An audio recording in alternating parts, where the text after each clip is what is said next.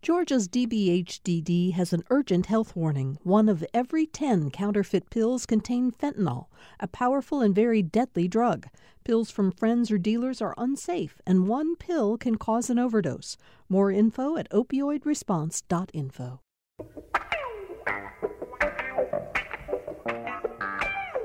Time for another political rewind. I'm Bill Nigut. As always, I'm very glad you're all with us for our show today, April 7th.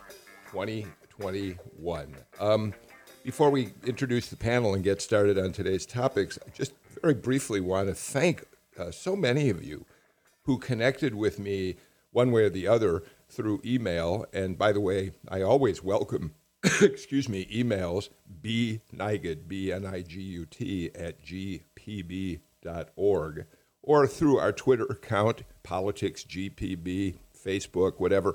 And many of you really appreciated the fact that we spent yesterday's show breaking down the um, highlights of the election law and trying to uh, give you a pretty clear picture of what the law will do, but on the other hand, will not do to change how Georgians vote, how votes are processed, who's in control of elections. And um, it's the sort of thing that we really feel is, is well suited for political rewind. So I'm very grateful to all of you who contacted me to say it helped you understand aspects of the law better. And given that it was a 98 page uh, document, there's no way we could address each and every uh, aspect of the law, but we did our best to break down the major points, and we'll continue to talk about the uh, many aspects of the law in the weeks and months ahead. All that said, the election law continues to be the dominant political story here in Georgia and across the country. And so we're going to start the show talking about it with our panel. I'm very happy that it's Wednesday because it means that my AJC partner on this show is Greg Bluestein, one of the hardest working political reporters I have ever known in my many, many years covering politics. Hey, Greg, how are you? Good morning. How are you? I'm great. Uh, how you're? Uh, we should remind people because I know they've heard this on the show. You're in the middle of writing your book about the 2022 election, uh, 2020 election. How's that coming? Not 2022 yet. Uh, that's next. Yeah. Um, it's. I'm sending in my second section, so about 200 pages overall, into the editor. Um, hopefully tomorrow. Well, congratulations on that. We're excited for you and look forward to the day when it will be published and we'll be able so to talk about it I'll bet you do. Kyle Hayes is back with us today. Kyle, of course, is uh, the man behind PeachPod, which, um, if you haven't listened to it yet, it's a terrific podcast about Georgia politics. Um, Kyle grew up in Georgia, went to the University of Georgia, um, now works for a uh, public policy uh, think tank uh, based out of Washington. But Kyle, you continue to be very involved in looking at Georgia politics. How are you doing? I'm doing good. Yeah, I can't leave Georgia behind, and uh, it's great to be back with y'all.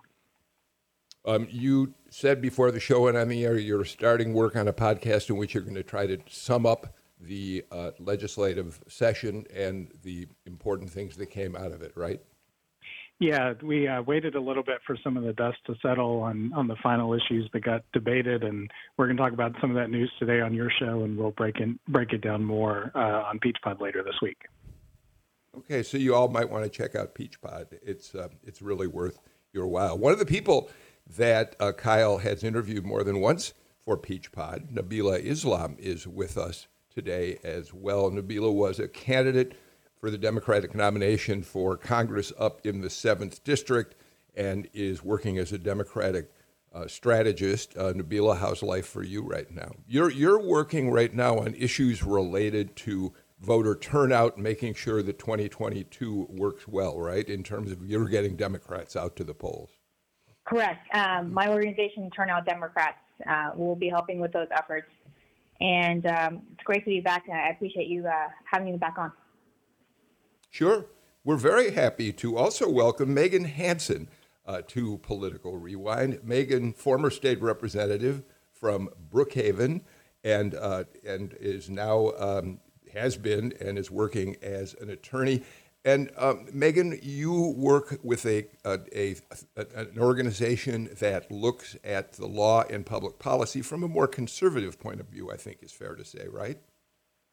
Um, I would say it's nonpartisan, to be correct. Um, it is a, a tort reform group, lawsuit reform, to make sure that uh, we don't see just exorbitant amounts of uh, frivolous lawsuits here in Georgia.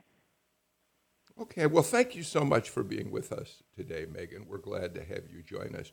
Greg Bluestein, uh, the latest news in terms of the of the All Star uh, baseball game, which really was a turning point, I think, in terms of uh, uh people's uh, really looking carefully at how businesses out there were going to deal with uh, the Georgia election law. They've now announced Coors Field in Denver will be the site of the game. And um, whether it was intentional or not, we know that Colorado has a has some election laws that make it particularly easy for people to vote by mail. And and so we're speculating, but we might imagine that Major League Baseball realized that when they chose Denver as the site. Yeah, that's a good that that is a good speculation, and and there's other reasons too. I mean, Denver had already been in the hunt for an All Star game, had already prepared plans for to to to recruit an All Star game uh, next year or the year after. So there was already at least a process in place there. But of course, too, the symbolic uh, switch to a state that has much more expansive mail-in voting regulations. Um, I, I, think was probably a symbolic uh, message as well to Georgia. So I want to go around and ask you all a, a very basic question. And Kyle, um, I'll start with you and then go uh, Kyle, Meagan, and then Nabilah. Um, Kyle, how significant from either, and we're going to talk about the business aspect of, of the All Star game being moved, but how significant is this loss to Georgia? Is it important from a business point of view? Is it important more? uh, for uh, the optics of this rebuke of the state's election law. How do you view the All Star game now being played in Denver? I think it's significant from a politically symbolic perspective, and I'm actually seeing a lot of um, calls back to the North Carolina governor's race in 2016 when they had a bill targeting transgender people in that state. And it brought not only a lot of pushback from businesses, but it brought sports events leaving the state for other places. Baseball, obviously one of you know the the prized sports possessions of, of Georgia fans, um, and it also it keeps this issue in the news continuously and adds yet another aspect to this criticism about a restrictive voting law. Um, and I'm a little bit unclear why uh, Governor Kemp wants to continue the focus on this issue. Well, we're going to talk about that in the show today, so I'm glad you teed that up. Meagan, what's interesting to me about uh, MLB's decision here is they are not exactly looked at as one of the more liberal uh, uh, organizations in, in professional sports. They, they've always been relatively conservative in and staying out of politics. The PGA has said, Professional Golf Association, we're not moving. We're going to still play our big tournament out at East Lake. So it is interesting that MLB decided to stick its uh, foot, its toe in the hot water of this election law. Well, and you know, interestingly enough, I think Marco Rubio tweeted out the other day that the chairman of the MLB, who is a member at Augusta National, uh, did not pull his membership. So I think this is all about kind of perspective and, and what the statement is that they're trying to make. Um, I actually have a couple questions for the MLB in that, you know, is there some sort of ulterior motive here? Because not only is are Georgia businesses going to lose, you know, $100 million is what the number that's been anticipated and, and put out there in the public, but that does not include whatever the Braves are going to lose. And I mean, I don't know this, you know, maybe this gets too far into the weeds, but Freddie Freeman's contract is up at the end of this year. Are, you know, were they anticipating that, or were, were the Braves anticipating that uh, that extra funds, that extra revenue from the All Star game to be able to sign our one of our our top All Stars? Um, and, and are we going to be able to do that now in the future? So, did this, what I would consider a pretty rash decision by the MLB, did they uh, just affect the the future of the Braves for the next, you know, five or so years to come? Oh, Oh, Nabilah Meagan, clearly a Braves fan. We just got insight about her understanding of the Braves. N- Nabilah? I look. I think it's unfortunate that Georgia loses um, any economic activity, uh, but I I understand why the MLB made this this decision, and honestly, the Republicans brought it upon themselves. I mean, like, it backlash was to be expected. I mean, and you you know you can look back on on history and what uh, what happened in North Carolina, as Kyle brought up uh, with the bathroom bill. Um, a lot of folks uh, did boycott uh, the state, and so I think um, you know we're probably going to see more businesses. Uh, you know, I'm anticipating more businesses possibly boycotting uh, this bill and by not doing business there. And I and I think it's because of the Republican leadership in in, in signing this uh, uh, uh bill into law.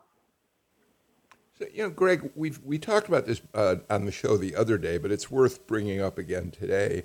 Um, one of the reasons that I think MLB felt it was in a tough spot here is this was the game in which they were going to uh, honor Hank Aaron, um, a longtime uh, advocate of, of, you know civil rights, racial justice, and and so I think maybe that added layer uh, had some impact on their thinking about this. Yes. It did, uh, which is another reason why I think some people thought it would go to Milwaukee because Hank Aaron played in Milwaukee uh, for about as long as he played in Atlanta not longer. Um, but you're right. There's there's there's a symbolic uh, level to this. Also, there was an enormous um, uh, national pressure on this event because everyone knew the Masters was not going to pull out of Georgia so close to the, the event, and also the PGA has a long long record of of kind of staying out of these political debates. Whereas MLB's 30 billionaire owners, who are mostly Republican, by the way, um, didn't really get a say in this. It was the MLB commissioner um, that, and you know, look back just a few days before the decision, President Biden even opined on it and said baseball should consider moving. You had African American and and star players um, saying uh, on the record that MLB should consider moving um, the All Star game, and you had the executive head executive of the Players Union kind of opening the debate on this by saying that he was open to moving the All Star game. So there's a lot of pressure, not just from national political figures, but internally that I think the MLB commissioner had to deal with. So, Greg, Kyle raised a good question, and while the ball's in your court, let me start with you on this. Um, Governor Kemp, like, by the way, Mitch McConnell in the U.S. Senate, have they have decided that they're more than willing to go to war with Major League Baseball, with Delta Airlines, with the Coca-Cola Company, with UPS, with all of the uh, businesses that have criticized uh, in no uncertain terms this Georgia election law. And I thought Kyle asked a good question. Um, what's in it for Governor Kemp to wage this battle? He was really harsh in the news conference that he gave last Saturday morning, I think, uh, in condemning uh, the companies and MLB for uh, t- taking the actions they did. Yeah, what's in it for Governor Kemp is a chance to rally the Republican base at a moment where he needs to rally the Republican base. We've talked for months about all the problems he has eh, with his own party's base because of former President Donald Trump's uh, pressure, uh, infatuation, obsession with Georgia's election, and his view that, that Kemp didn't do enough to overturn the results in his behalf. So this is a chance to to rally that the same pro-Trump crowd to get to get Republicans on the same page and to be the champion for this issue, even if it hurts him in the general election, right? Um, and we have no idea how big of an issue this will be at this time. Is a moment where Republicans are mostly on the same page, although you still have Trump is still not letting it go, and you still have Trump sending two statements out consecutively attacking this bill for being not strong enough. yeah, I mean, Brian Kemp cannot catch a break. It Can't is interesting, win. Meagan. It is interesting that this de- has seemed, we've said this on the show, that in many ways, Democrats, uh, uh, who, by the way, here in Georgia have been sort of had mixed response. Nabilah uh, is an example of this to MLB pulling out. Um, nobody's happy that, that Cobb County, the state's going to lose business. Uh, but this was, in many ways, handing Brian Kemp on a platter an opportunity to reunite the Republican base that had become so disenchanted with him because he refused to support the president's claims of fraud in Georgia, right, Meagan? Uh, well, there's a lot to unpack here, Bill. sure. Uh, the first thing I'll say is that if you think that, or if anybody thinks, not not anybody here, but if anybody thinks that uh, Governor Kemp standing up for the truth and for what is actually in the, that bill is going to rally the Republican base, well, I love that notion that our Republican base is is is going to rally around truth. And you know, quite frankly, in my opinion, this this whole effort has been one giant fundraising ploy for Stacey Abrams. And you know, you'll see that with the five hundred thousand dollars that her new uh, Georgia Voter Project um, got a donation from. I mean, she's been fundraising that from this from day one. So the only one who's really made this political has been Stacey Abrams. I mean, Brian Kemp wasn't even, it's my understanding, wasn't even a part of the negotiations of this bill. So to try and put this on him it's kind of comical, to be honest, or to try and say that he's trying to do anything political with this bill when they handed it, the, the legislature gave it to him and, man signed it, which is his job. Nabilah? Uh, I think the folks that are making this political are the black and brown working people that will be disenfranchised because of this new law. Um, I think that, you know, I, I think it's really funny that the Kemp administration seems to think that MLB pulling out is going to unify the GOP base.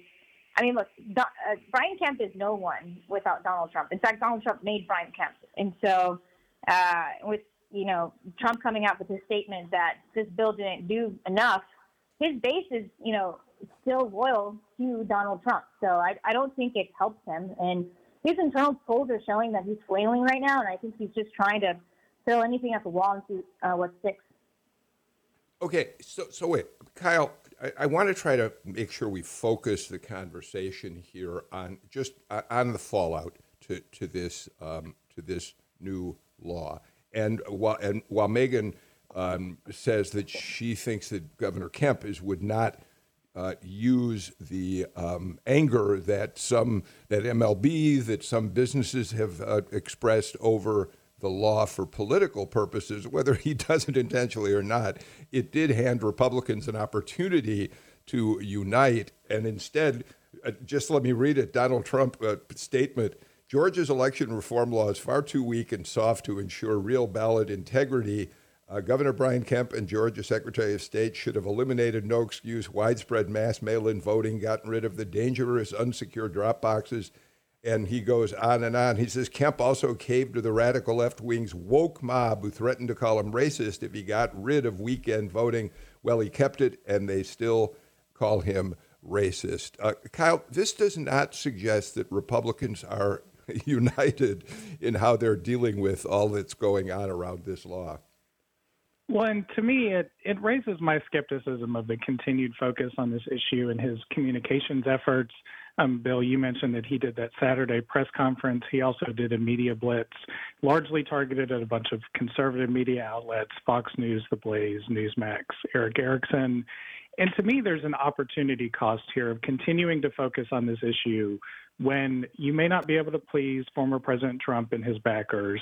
You're going to um, keep progressives and Democrats engaged in opposition to this law, and you lose the opportunity to talk about some of the things that I would think probably Speaker Ralston would prefer Republicans talk about, like reforming citizens' arrest or using federal money to fund teacher bonuses, part of this teacher pay thing Governor Kemp consistently talks about, increasing adoption credits. When you hear Speaker Ralston talk about the success of Republicans in the state, he's often focusing on issues like those but the oxygen is completely taken out of the room when you're focused on this very polarizing voting bill. And I think that's to Kemp's political detriment. Look, uh, the, the governor seems to be spoiling for this fight. Um, this this is something that look his his most immediate concern is the primary next year. Um, he's got President Trump still promising to to, to rally behind a primary opponent. Um, the general election is is more distant, so this is something that gives he and his supporters something to latch on to. This is something you're going to continue to see him focus on. Um, he'll sign the citizens arrest overhaul. He'll sign, you know, measures that that have more consensus, that are more kind of feel good measures um, that the Democrats and Republicans can both cheer. Um, but you know, there's a reason he's done 40 media interviews on this in the last week.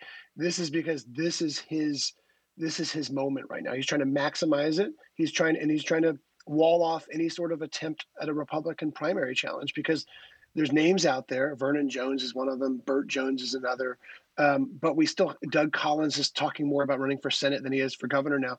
So his his chances right now, at least, um, for for surviving a primary challenge, seem to be greatly solidified and, and increased um, because of this bill right now. And who knows what will happen the next few weeks, months.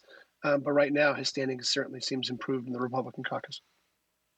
You know, you know. At the same time, Meagan, um, Cobb County released a statement uh, saying that they anticipate a loss of revenues of some $100 million as a result of losing the All Star game. And, and obviously, we know that Cobb County has become a major, major, uh, uh, has gone through a shift to become a Democratic county. It voted for uh, uh, Joe Biden in big numbers, but there, there are still questions as to whether it will necessarily remain Democratic or not. And, and I, although I'm, I'm sure nobody was thinking about this in specific detail, it is sort of a, it does smart for the folks up there again, now t- having turned more democratic, to lose this uh, major opportunity to showcase the county and to make some money.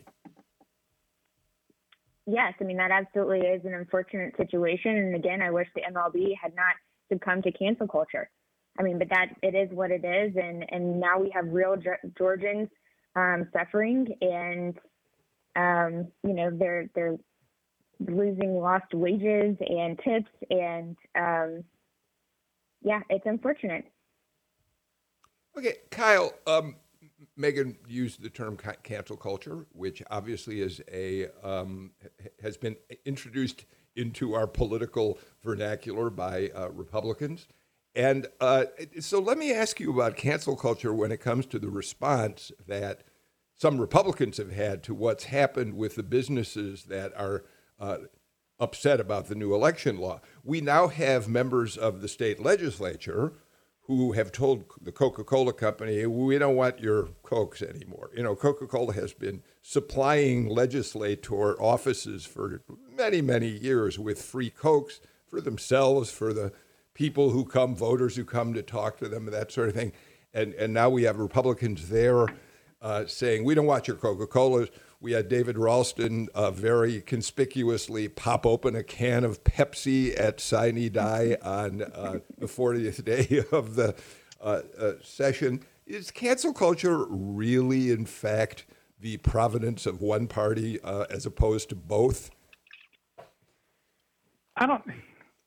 Yeah, I, I mean, I think both parties can in, engage in, in seeking accountability for, for things that they don't like, but I think sort of digging beyond just the surface level stuff of whether you've got a can of Coke or a can of Pepsi in your hand, I'm interested in some of the downstream effects of if corporate interests see, particularly in a changing state like Georgia, that the, the winds of political power may be changing. How does that impact the way that they pro- approach funding campaigns? Which candidates that they support? You know, it's interesting that in the Jolt, uh, yesterday, there was a couple a couple of companies. I think Patagonia was one um, that's donating money to Black Voters Matter and the New Georgia Project, funding a political issue that Stacey Abrams has organized her politics around for the last decade or so. And so, beyond the symbolic stuff, I'm interested of how corporations approach sort of the substantive issues in politics and whether that changes who they look to support and how that changes the political makeup of our state. So, Nabilah, I, am sure Megan would, would suggest uh, that the Patagonia give, which is a million dollars or more, Greg Bluestein, I think they're mm-hmm. giving to uh, uh, these organizations, um, w- would suggest that this is an example of uh, Stacey Abrams and her organizations taking advantage of the uh, controversy over the new law to raise money, Nabilah. Yeah, I mean, I think this is an example of Republicans implementing a law that's going to um, uh, repress, uh, you know, prevent um, people from voting. And so uh, a lot of these corporations are, well, Patagonia first, is they're putting where their uh, money where their mouth is. And uh, you know supporting organizations that are directly going to combat voter suppression.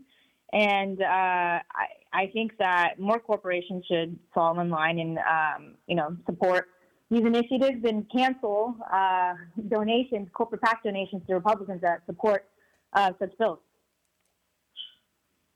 Uh, Greg, um, Mitch McConnell, the minority leader now, of course, in the U.S. Senate, had, yesterday said that uh, businesses that, that either boycott Georgia, criticize or, or, in an overt way Georgia over the new law, um, are going to face serious consequences. That was his quote. We don't exactly know what those consequences might be, but I, I think many people picked up on the fact that in criticizing them, uh, McConnell also said, uh, well, we want him to stay out of politics, but that doesn't mean we want him to stop contributing to candidates.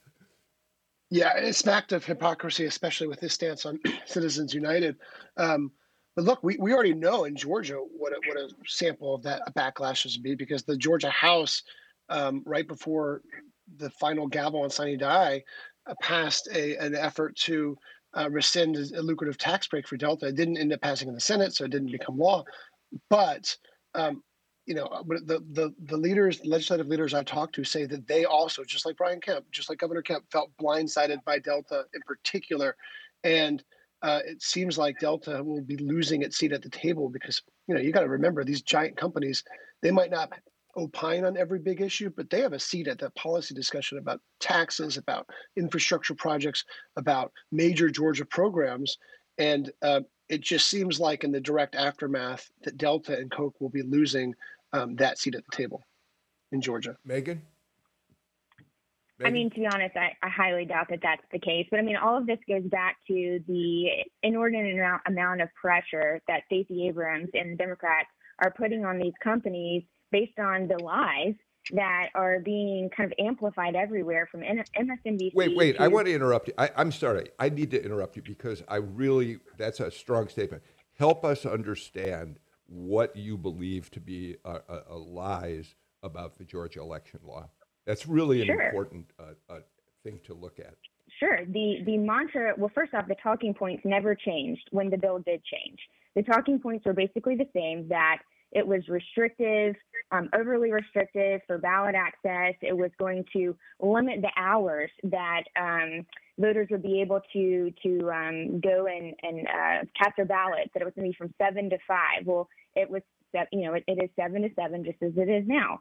These the talking points from the liberals never seem to change based on despite the fact that the bill actually did change and it did become you know, increased amount of time to do early voting. And it actually uh, legalized the fact that there were ballot boxes, whereas before there, you know, that was not actually in the law. So it, it in my opinion, has increased access to the ballot, not decreased access to the ballot. And I, quite frankly, never hear specifics where it has decreased access to the ballot. I just continue to hear this is an oppressive bill, this is an oppressive bill, and people can't have water in line which I mean, we can talk about that too. I, I don't want to um, relitigate the show that we did yesterday. I, I do want to uh, respond, and Greg, maybe you'll help me here. Um, in fact, the the um, early voting. Uh, I, I, think it's early voting, or maybe it's just runoff voting. You'll you'll correct me, Greg. In fact, the new law does say that polling places can be open from seven until five but at the discretion of a given county, they can extend those hours beyond the normal, or actually it says nine to five, the workday. It says nine uh, but that a given county, but a given county can extend. So it, the bill, the law does allow for a county that wants to to shorten the the amount of time that a person can vote. I just I just want to make sure that we're talking about um, what the law actually does. But I would certainly say, Meagan, you make a point when you say things like um, no excuse absentee voting, great, pulled out of the bill. And, and some people have continued to uh, condemn the legislation because they think perhaps it's still in there or that it underlay what the uh, motives were of the people. Um, but, but there are things about the bill that I think um, we do have to talk about in terms of where it does and doesn't restrict voting. Greg, and we got to get to a yeah, break. Yeah, and real quick, this is what Lieutenant Governor Jeff Duncan says about when he says Republicans fell into the trap on this because when when the Georgia Senate passed a much more restrict, even more restrictive uh, election law that that would have uh, severely limited who could who could vote by mail and restricted some weekend voting. Uh, that has been conflated in the minds of many with what this bill does, and there's still there's still a number of restrictions. Period, point blank. Um, but it does not go as far as uh, as that earlier version did. All right, I, I know Nabilah, you want to weigh in, but I'm so late for break. Let me get to it. We'll come back with more on political rewind. At a time when information continues to come at us faster and faster, sometimes you need to hit pause and rewind. NPR's Throughline takes you back in time to the source of the news stories filling your feed. Find NPR's Throughline wherever you get your podcasts.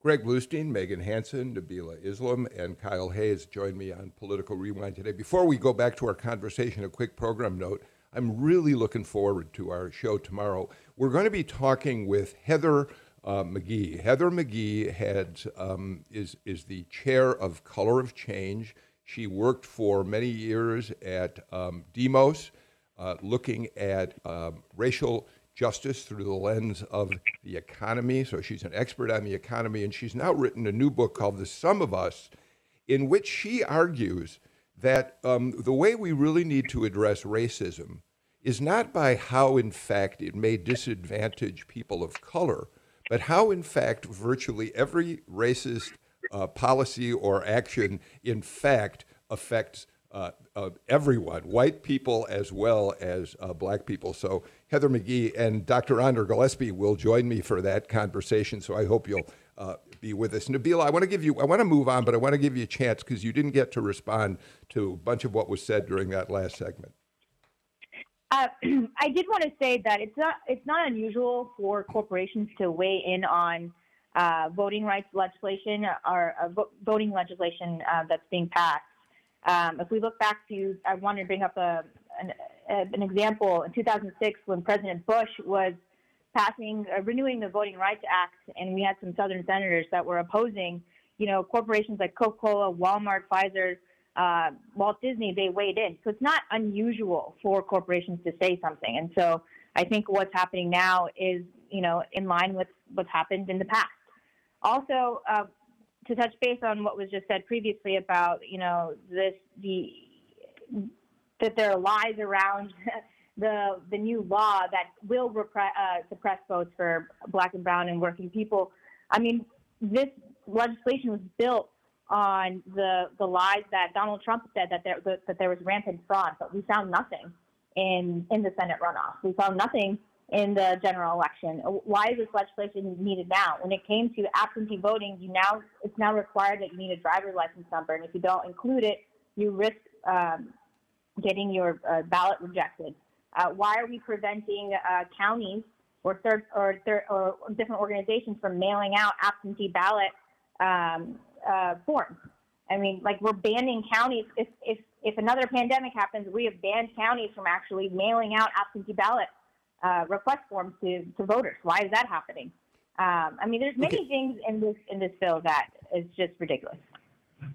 We, so can I just um, add one? I, yeah, go ahead, Meagan. I just want to say one thing. You know, the, the, the beauty of this bill is that it makes the what counties each counties do uniform. Um, DeKalb County may be able to afford something different from Dougherty County. It's not fair that DeKalb County could mail out ballots, whereas another county can't afford to do that. So we have to make sure that every every voter has access, the same access as other voters in other counties.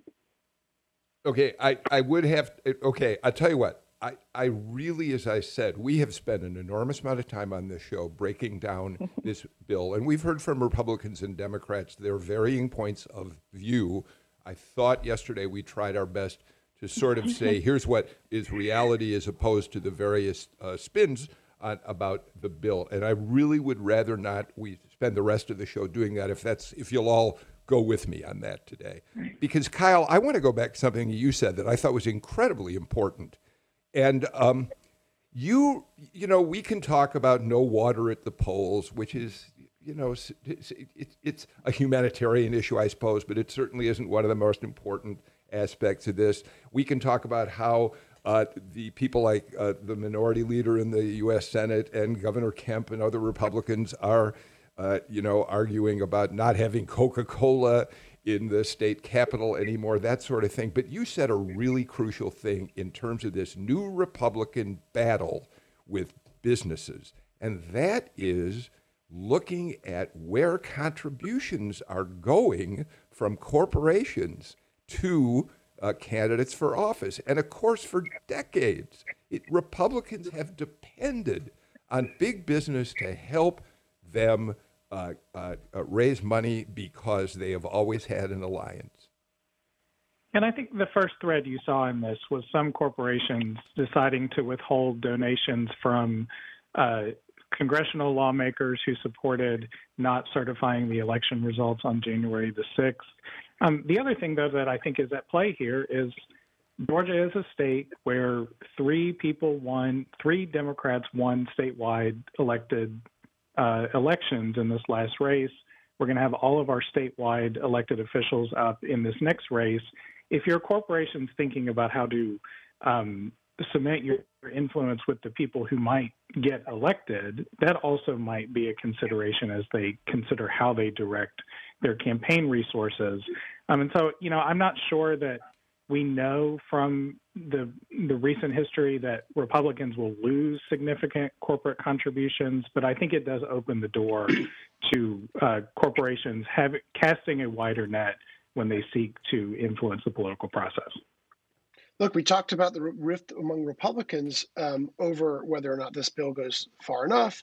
There's a rift among Democrats over how to respond to it because you're certainly seeing activists pushing for boycotts of companies that didn't speak out aggressively enough against this measure.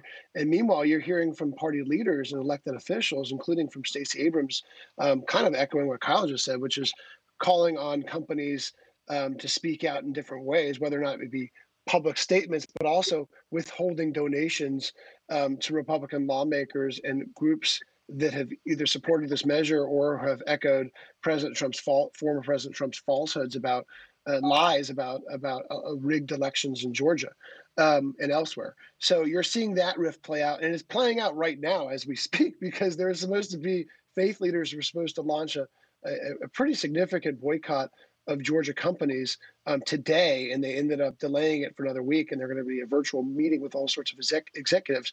Um, but the Masters in Augusta becomes the next sort of staging ground um, because that is a sporting event that is continuing to, to play out in Georgia, and there'll be there'll be protests there. Uh, I think over the weekend. So yeah, I was just going to say we do expect there will be people out front of the uh, Augusta National Golf Course um, uh, raising uh, placards uh, against the Georgia voting law. We'll watch how uh, that plays out. Um, one last point on this, and, and, I want to get our second break of the show out of the way fairly quickly, but Meagan, I do wonder. You know, we played on the show the other day uh, Governor Kemp's very strong statement pushing back um, on the companies that have uh, criticized the law. In that news conference, he really did. He seems to be launching a scorched earth campaign against companies that have been good to Republicans, Democrats too, I suppose, to the state, to the city, Coca Cola, um, Delta Airlines. And his attacks were as harsh as they might be if he were attacking uh, the Democrats who uh, he uh, uh uses as targets for a lot of his anger. I'm not sure I get how that benefits the Republican Party in Georgia or anywhere listen, Governor Kemp is, is standing up for what he believes is the truth. He believes that the bill is a good bill, that it is taking the right measures, that it is expanding uh, voter access, and he, you know, he is he is doing what he thinks is right. And you know, we will see how that plays out. Um, I, you know, see lots of positive uh, responses from Republicans of all. Um, all all across the spectrum on my social media, and so he's he's doing what he thinks is right. Um, So, Kyle, what's your thought on that? On whether this is the right move. And whether the scorched earth sort of attack on business by a, a Republican leader in the state, it, it, what's the point? I mean, I come back to the opportunity cost that you're not talking about other issues that have more broad agreement, and that in general, you know, you may find in the polling that voters who are more moderate, that may only lean conservative or lean liberal, like the the business friendly approach to policies that we've had in this state and the stability, the governing stability that's been in place across two parties since the 1990s and, and through the 2000s. And we have had a different kind of politics here than in a state like Kansas or a state like North Carolina, where conservative activists have driven um, more aggressive uh, grassroots focused politics in those states, and there's been backlashes from the electorates there. It's just going to be interesting to see how the electorate reacts um, here in our state. Meagan, I'm, I mean, I'm sorry, Nabilah. Let me give you the last word before I take a break. Um, you can't take the Republican Party can't take money from corporations and say it's speech, and then uh, complain when those same companies are exercising their free speech. So he's trying to cancel these corporations, these companies from speaking out, and uh, I, I, I think it's it's not going to do them any good. And you know, in their case, don't don't bite the hand that feeds you. All right, um, let's take our final break of the show and come back with more on. Thanks for listening to Political Rewind. If you like this show, you'll also like Georgia Today. It's a daily podcast from GPB News, bringing you compelling stories and in depth reporting that you won't hear anywhere else. Join me, Peter Biello, for this quick and convenient way to get the best of GPB News' extensive coverage of the topics that matter to you, delivered directly to your device every weekday afternoon.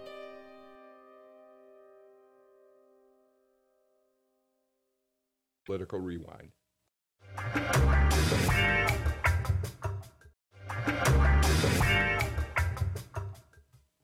Hey, Greg Bluestein, um, there's an interesting uh, uh, issue that has uh, uh got President Biden a little bit behind the eight ball uh, as it relates to uh, Georgia. And it's not one that's gotten an enormous amount of attention, but it is an interesting uh, story about business, politics, and uh, how we deal with uh, the businesses that want to come into the state of Georgia. So, very quickly, uh, the South Korean company SK Innovations, which makes advanced batteries for electric vehicles, wants to build a $6 billion plant in Georgia. It would employ, I didn't see the exact number, but a couple of thousand uh, Georgia workers. 2,600 workers.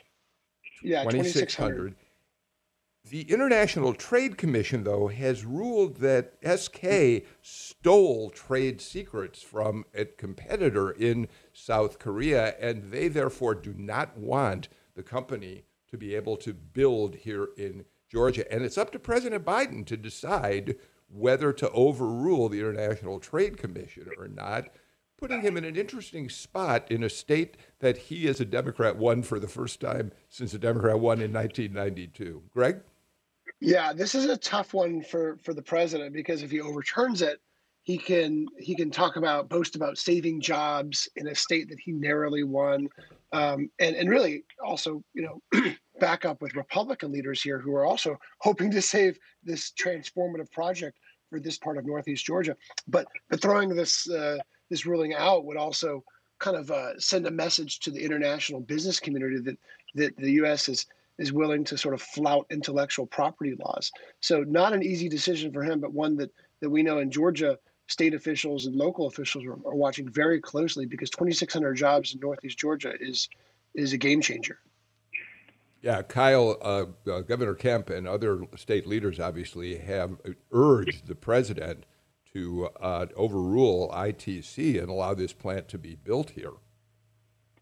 Yeah, and it's a particularly challenging decision, I think, specifically for Joe Biden. He was somebody who ran as a strong defender of international institutions and laws and norms that govern international affairs. Um, but I do kind of think that those concerns are going to fall by the wayside when it comes not only to uh, saving jobs in a swing state, but also to jumpstarting American investments in engineering electric batteries that are going to be important for um, transitioning the U.S. auto fleet away from from gas engines as a part of the fight against climate change. Nabilah? I think, you know, I think we've been so used to how the Donald Trump administration would do politics, where if you're a, a red state, you would get certain benefits, and if you're a blue state, you would get some things were taken away from you. Um, I, I, I don't think that we should make this into a political game. I, I think, uh, you know, I trust the administration to talk to the experts. Uh, but, you know, you shouldn't be making um, decisions based on what's going to be best for you in, an, in, a, in an election. You should do what's best for the American people.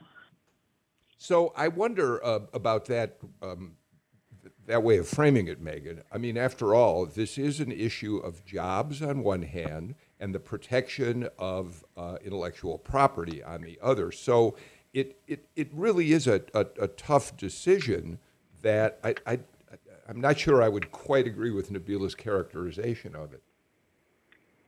Um, well, actually, I was going to compliment Nabilah, and she's 100% right. This should not be a political game. In fact, this is this is one example of where President Trump's America First policies benefited all Americans. This should be an absolute no-brainer. This is a 2.6 billion dollar plant here in Georgia with 2,600 jobs, and, and it's until the ITC wants to systematically enforce these trademark issues to all countries like China then why would uh, the United States be the only one who has to adhere to these uh, international standards? Okay, but Nabilah, as Kyle pointed out, President Biden, in, in a direct rebuke of Donald Trump's administration, has said, said repeatedly he would honor international treaties. He believed the United States need to be part of a global economy, a global society. And so this does sort of put him in a difficult position, Nabilah. I I can I, I see the way that you're explaining it. Yes, I, I, I can see that. If he made a decision based on um, you know uh, electoral wins, then okay, I, I can see him um, have, having this weigh on him. But again, I think he should have integrity to what he said and uh, and then just rely on the experts of his team to guide him on what's the best course. Okay, I want.